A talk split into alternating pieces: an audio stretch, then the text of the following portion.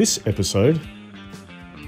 And also, it's I'm glad you picked up on that because you could really zoom in on that detail because in the 1970s, making a phone call to the US, it was no small thing. It's not like now you just pick up your phone and you dial, you know, and you've got 20 yeah. different ways of doing it, you know, WhatsApp, FaceTime, Messenger, voice, you know, like, yada, yada, yada. Back then, it was, it was much, much more difficult. Welcome to Anecdotally Speaking, a podcast to help you build your business story repertoire. Hi, everyone. I'm Shawn Callahan. And hey, everybody, I'm Mark Schenk. And this is our final podcast for 2023. And we're in the run up to the uh, to the Christmas break. And we'll do this again at the end, but it's time to, to really start thinking about uh, wishing everybody a fabulous festive season and hope that you have a really relaxing, yeah, rewarding lovely break. Exactly. Lovely break. Hey, you know what? We also should mention, Mark, this is our 200th episode. We should probably mention that's that. a that's a big one, right? I'm 200. thinking that would be in the category of milestone. um, All right, so, so our 200th. So no pressure. This no pressure. 200th. Exactly. Okay. So with the break for the festive season coming up, here in Australia, it's summer holidays. So that's why we, we won't be back till towards the end of January. We're going to have a bit of that that whole Australian beach thing.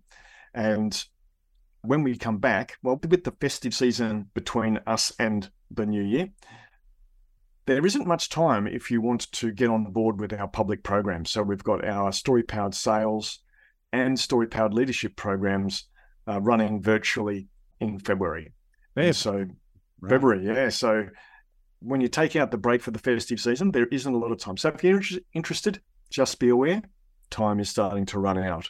If you want more information on those, by the way, go to our website, anecdote.com forward slash events, and all of the details are there. Excellent. Hey, we're going to have a new format next year as well. This is pretty exciting. So we'll, we'll still have an episode which is just a story that we tell and talk about that story. But we're also going to have an episode where we have a guest, you know, usually one of our customers who is using these story techniques and just get a bit of a feel for how they're doing it. Hopefully, they'll get to tell us a story as well. And then the third type of episode we're going to do is just really honing in on a, a technique, a hack, something that you can actually do to improve your storytelling in a workplace setting. So there'll be these alternate episode types that we're going to kick into next year. So that's the plan. So oh, with all good. that, that's that's our that's a little bit of you know sort of keeping all the nuts and bolts uh, working together. Let's and if you into... want to, if you want to subscribe, so click the subscribe, the like button, because what that does is it helps people find our podcast and yeah. helps more people build a repertoire of stories and and use stories to be more human in the workplace. Yeah, absolutely. Great idea. Now, let's get into our story. Now, I'm kind of looking out over my backyard and I can see something which I believe is a, a feature of your story. You have one. Yep. It's a Weber barbecue. Indeed. At Christmas, my, you know, one of the traditional things in uh, in the Schenk family is a turkey cooked in the Weber kettle barbecue. So we'll be doing yeah. that. Mm-hmm. Anyway, so Weber, like it's synonymous with the word Weber, it's synonymous with barbecue. And in Australia, wasn't always the case. So back in the 1950s, the Weber was invented, the Weber kettle barbecue was invented in Chicago, and it was incredibly successful. It became a, you know, a household name in the US. And so they started expanding into other countries. And so they brought the Weber Kettle barbecue to Australia in the 19, early 1970s, and it was an immediate failure. it just didn't take off at all. Right. No one, people, you know, Australians kind of looked at it and went, that is weird. That just is so not what we associate with a barbecue. And after a bit of effort, Weber eventually just pulled out of Australia and just went, no, that's going nowhere. And a few years later, in 1978, there was a guy called Ross McDonald at the time he was 33 years old. He lived in Adelaide. He was a qualified accountant. He'd worked for PwC and Deloitte, or whatever they were called back then, and he hated it. He just hated being an accountant in one of the big firms, and so he resigned and he he got a job as a labourer for a pool construction company. Nice. And one day he was cooking. He was at a friend's place for a barbecue, and they had a Japanese barbecue, and he thought the food was terrific. I cooked really well, and so he thought, "I've got an idea," and he mortgaged his house, and he ordered a, a container load of 100 of these Japanese barbecues from Japan. And turns out he wasn't a bad salesman. He'd sold them all before the before the container even hit the shore. And wow. uh, that's and, amazing, isn't it? Are yeah. these these sort of little hibachi type uh, yeah. barbecues? Yeah, right. Yeah. Wood wood. Uh, you know, you burn. You know, some typical sort of like chips of wood that you burn and whatnot. Yeah. Yep. Good. And he was uh, so you know four container loads later. So he's starting to do pretty yeah. well with this. He was doing an in-store demonstration at a retailer and in the back of the store, in this dusty old box, was a long forgotten Weber. And he kind of went, What's that? And they got it out, and he had a bit of a play with it. And he realized that this was a terrific product. And he he saw this huge opportunity. So he it took him eight phone calls before Weber would talk to him, Weber in Chicago. and eventually he had a conversation that lasted three hours. And apparently they were pretty excited the fact that he was an accountant, and so the yeah they were used to deal, dealing with people with rubbery figures, but he he was all over the numbers. anyway, so they eventually uh, allowed him to uh, to represent Weber in Australia, and he did really well. He sold sixteen hundred Webers in the first year, and he really believed in the product. He thought it was a, an absolutely first class product, but he knew that just having a great product wasn't enough. Yeah. Yeah, particularly because in Australia this was so weird. So what he did, well, he did he did a lot of really interesting things. He would spend lots of time with his Weber barbecue in Rundle Mall in Adelaide, in front of his friend's jewelry store, cooking stuff and feeding people and getting interest it's rumored that in those early days, if you bought a Weber barbecue, there was a very good chance that the first time you used that barbecue at home, Ross McDonald would be there helping you use it, cooking it for you so that you had a terrific, you know, absolutely world class experience that first time. And know, he went around the country doing demos in malls, in retailers, and in a lot of private homes. He would always build time in to his schedule. He wouldn't leave a city until he'd had time to take people who'd bought a, a Weber through the process of how to use it. Is that right? Yeah. Wow. So by this is now, and so by 1986, there are 80,000 units sold. Australia became Weber's biggest export market in the world. And it is Weber is now a household name in Australia. You get one on your porch, my turkey's looking, he's going to look, look real good in one. And so I really love this. You know, like most people looked at that Weber and thought weird. He looked at it. Ross McDonald looked at it and saw opportunity. Yeah.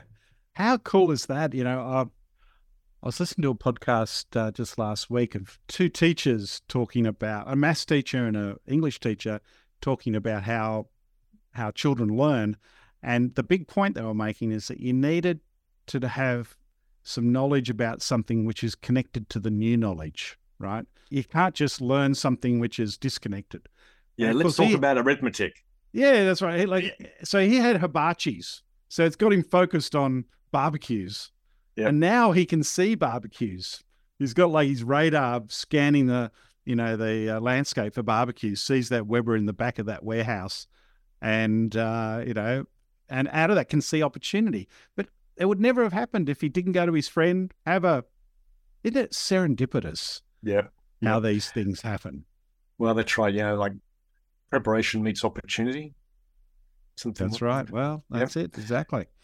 So, but also, there's you know that thing about the reticular activating system. You know, where where you know, like you buy a car and suddenly you see that oh, car. right. Yes, right? yes, exactly. And so yeah, so so he's he's attuned to it.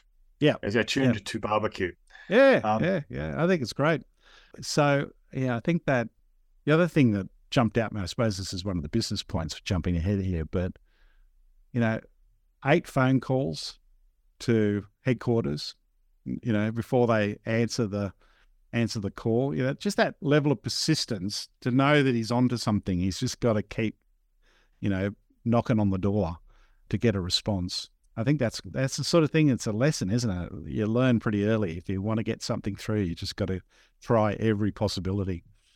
And and also, it's I'm, I'm glad you picked up on that because you could really zoom in on that detail because in the 1970s, making a phone call to the US, it was no small thing. It's not like now you just pick up your phone and you dial, you know, and you've got 20 yeah. different ways of doing it, you know, WhatsApp, FaceTime, Messenger, voice, you know, like yada, yada, yada. Back then, it was, it was much, much more difficult and pretty expensive. Did I ever tell you how I got a blurb on my book by Robert Cialdini? I know that you have one. I yes. I'm, I'm sure you've told me. So, I mean, he's an absolute god in this whole area of influence psychology, and and sort of the storytelling was connected to that. And I, I referenced him numerous times in my book, and I wanted him to to read and blurb it. And so my brother lived in Arizona. Cialdini lived in Arizona. And so uh, I got him to make up a, a, basket of Australian goodies with my book sort of sitting there. So some wine, some Vegemite, all those sort of things, book sitting on the top. And then my brother found out his home address and actually rocked up to his home, knocked on the door and sort of said, here's the basket. And oh, by the way, would you mind uh, reading my brother's book and, and, and writing a blurb, which he did. So that was very nice of him. So you got to get creative, wow. right? You got to get you creative, do. you know, to, to get through get through some of these um, various barriers. So, right. So, what, what go, did you go. like? What did you like about that? Well, I mean, the the scene that I really loved was him noticing the dusty old Weber at the back of the warehouse or wherever it was. Um, to me, that was the moment of of insight, right? The uh, the point where he went, hmm, there's something unusual here. I'm going to have a look at that. I love that. I I, I kind of like just the the fact that he was a guy who would go out and do all those demonstrations as well, right? That you know people just don't get it by talking about it. You got to see it. Yep. That's one of the reasons we run our public programs because you know, we get people to see what we're doing and they, they kind of get it. It's hard no, to understand. We can, yeah, we can talk about it for forever, but when you experience it, you go, oh, it's like when you eat a perfectly cooked steak on a Weber, you go, oh, wow. That's it. That's what, exactly that. what it is. Yeah. So, so there were two. What about you? What did you like telling in the in the story? Well, all right. This might sound a little anyway. Accountant couldn't stand his job became a laborer for a pool construction business. I right. like that. I do like and then, too. Right, just it just says something about his character.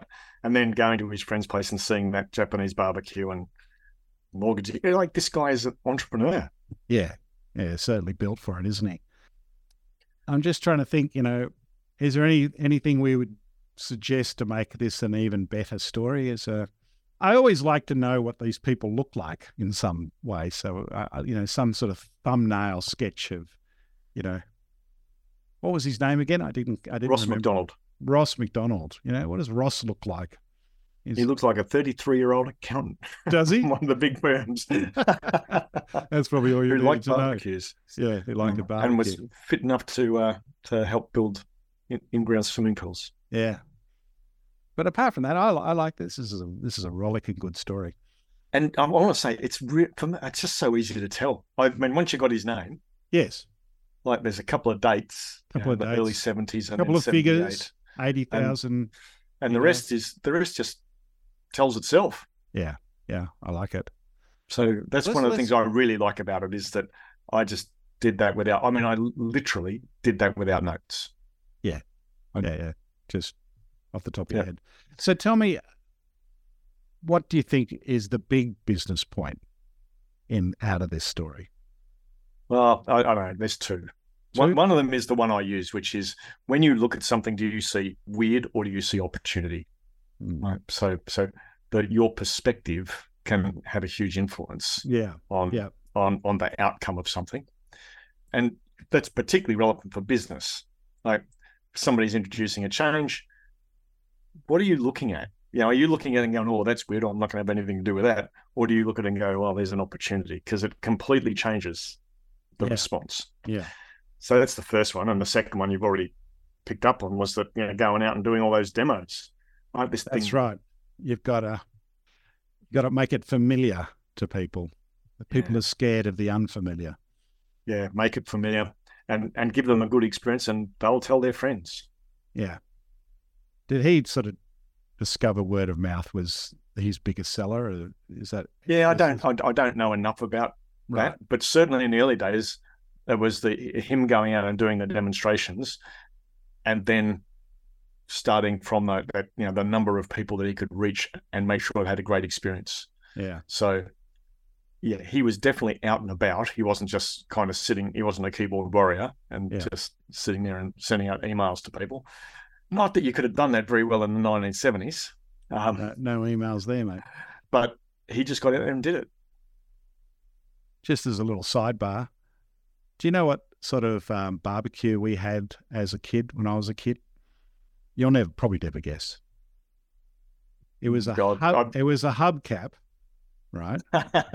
filled with sawdust, poured with methylated spirits, sitting underneath a essentially a, a, a round plate, which was uh, one of the plows that you plow in shear that you would look, do on the back of a you know sort of a, a tractor that you know, sort of plowed up a field. It was one of those, and that sat on top of some bricks. That was our, but it was a great barbecue. Like this thing just did a perfect meal in one sort of hubcap. Only required one hubcap, and uh, so is the hubcap a unit of measure in the uh, it, Callahan should be, it should be. I mean, but here's the thing: I, I, it's almost like a, a precursor to the hibachi and then the uh, the Weber, you know, but all on on uh, sawdust. Anyway, back to the story. Back to the story. Yes. um, okay, come out of the rabbit hole. Come on. Out of come. that rabbit hole.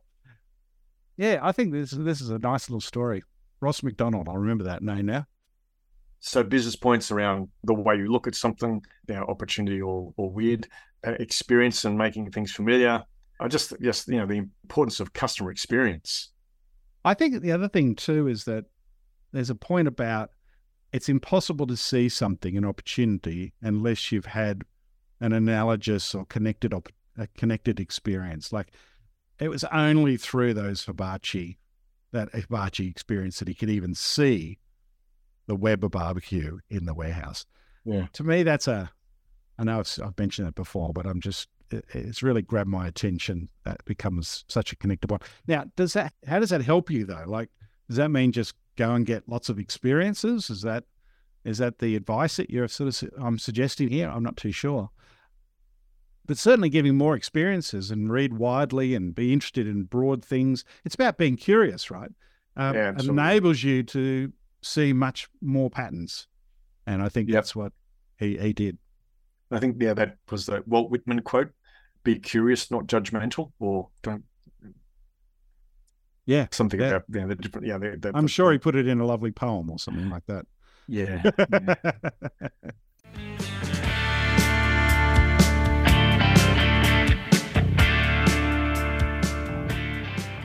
Let's get into some scores then, right? Uh, Cool. I think right, well, I told it. What are you? I, what are you- I, am giving this a uh, eight and a half. I'm reluctant to give it a nine for some reason, but I'm giving it an eight and a half. This is a cracking story. This is a story that I can imagine some good slides go with as well. Ah, yeah, yeah. Uh, no, no, I'm giving it an eight. Yeah, Uh, I think it's a terrific story, and for me, it's just so easy to tell. yeah, yeah. Once That's you've right. got Ross McDonald's name and a couple of dates, and of course the fact that it's a Weber means that it's very relatable and easy to retell. So, exactly, exactly. all right, so we're finishing the year with an eight and an eight and a half. That's That's a way to pretty good. That's a pretty good finish for the year. Yeah, So, yeah. number two hundred.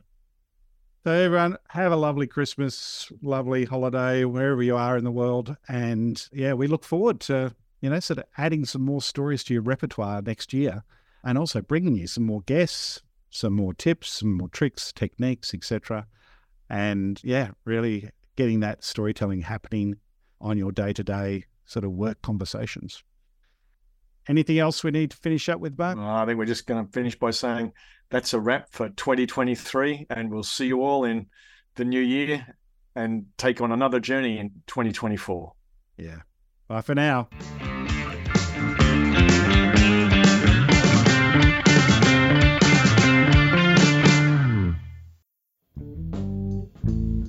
Anecdotally Speaking was engineered by Dave Stokes from author to audio.